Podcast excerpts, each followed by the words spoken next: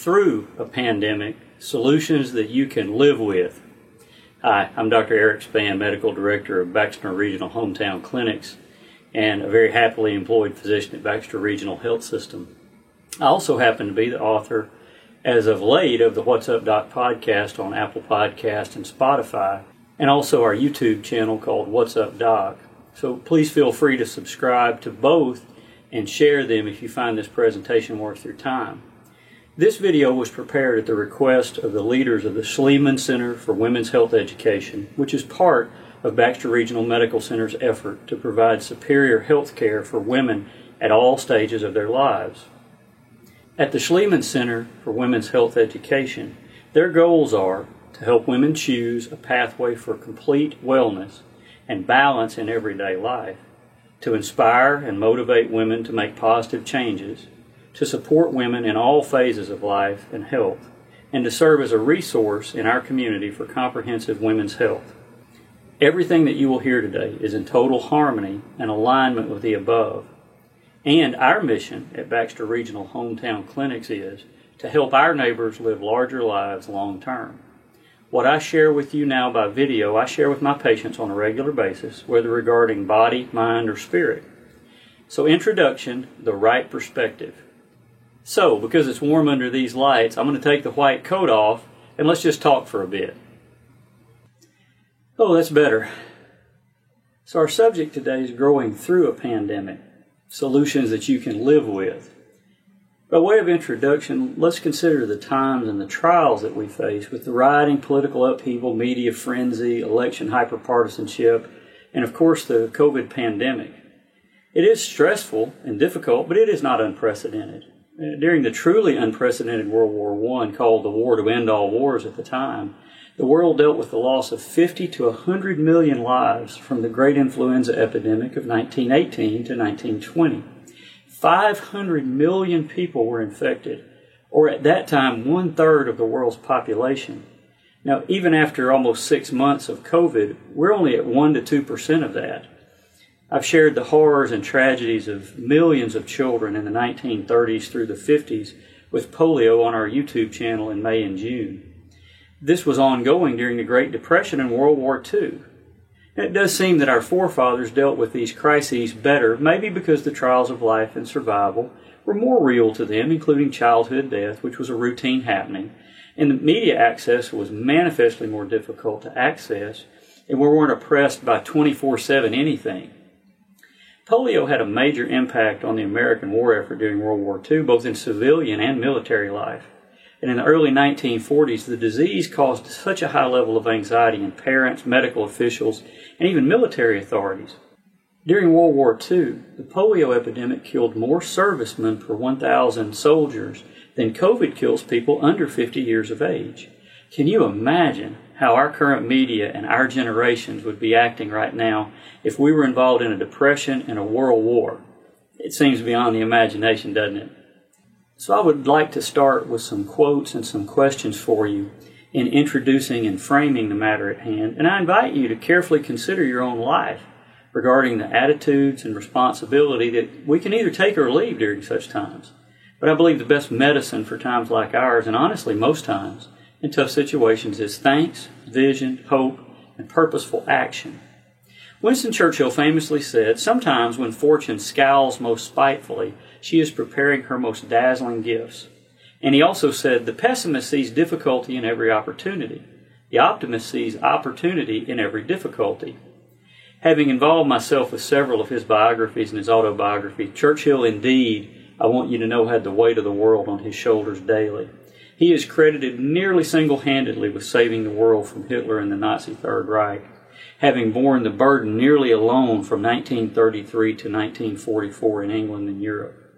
He had to overcome severe personal and political obstacles that only a reading of any of his biographies would fully tell. A unique comment from another, our own President John F. Kennedy, was this. He said, When written in Chinese, the word crisis is composed of two characters. One represents danger, the other represents opportunity. Kind of feels like today, doesn't it? I would like to share two great statements by two other great men in similar times as ours who lived four centuries apart. The first is from C.S. Lewis in 1948 from his essay on living in an atomic age.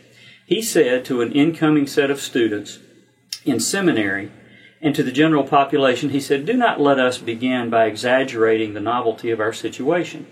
Believe me, dear sir or madam, you and all whom you love were already sentenced to death before the atomic bomb was ever invented. And quite a high percentage of us were going to die in unpleasant ways. We had indeed one very great advantage over our ancestors anesthetics. But we have that still, Lewis said.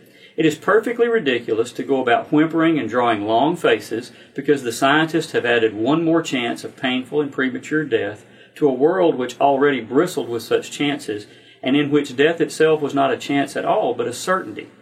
This is the first point to be made, and the first action to be taken is to pull ourselves together.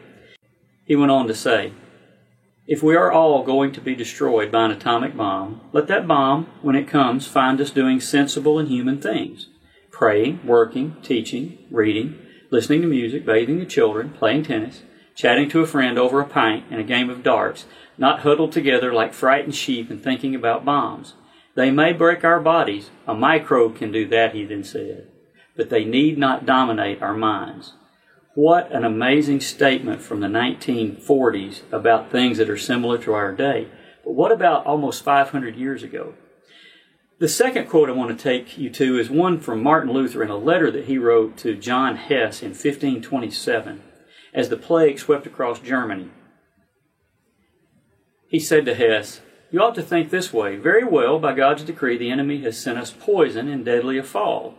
Therefore, I shall ask God mercifully to protect us. Then I shall fumigate, help purify the air, administer medicine, and take it. I shall avoid places and persons where my presence is not needed in order not to become contaminated and thus perchance infect and pollute others and so cause their death as a result of my negligence. If God should wish to take me, he will surely find me and I have done what he has expected of me and so I am not responsible for either my own death or the death of others. If my neighbor needs me, however, I shall not avoid place or person, but will go freely. So firstly, you're learning a new way to think about all of this and maybe put it in a new perspective. So I'm going to offer you several solutions today, and solution number one is create an optimistic outlook that views the opportunities, not just the obstacles in the current crises we face.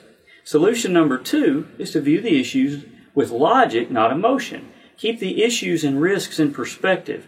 Learn about past times in, which uh, others struggled and, and gained strength from the fact that the vast majority came through it just fine and reestablished a normal life and a healthy life. So, part two motivation. Let's dig into the issues at hand and get some new motivation for how to act and live. So, it's important to address what we can do here and now with growth and solutions regarding our current situation. First, some questions It might bring a necessary twinge of pain to sharpen your focus, but hey, I'm a doctor. That's what we do. We cause pain to help people. So, a question How have you done physically, mentally, and spiritually since March the 9th? Are you fitter, stronger, more caring, better educated, leaner, or a deeper person than you were before then? Do you command more respect than you did last year?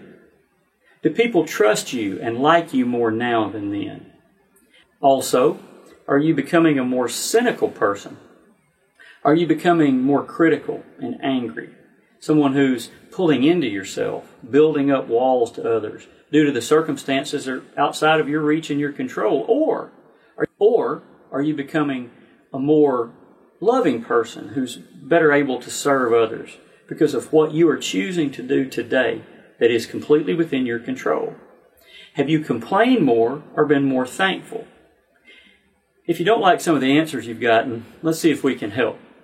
So let's see if we can share some time that might rev your engine up for more change with this motivation that I want to create.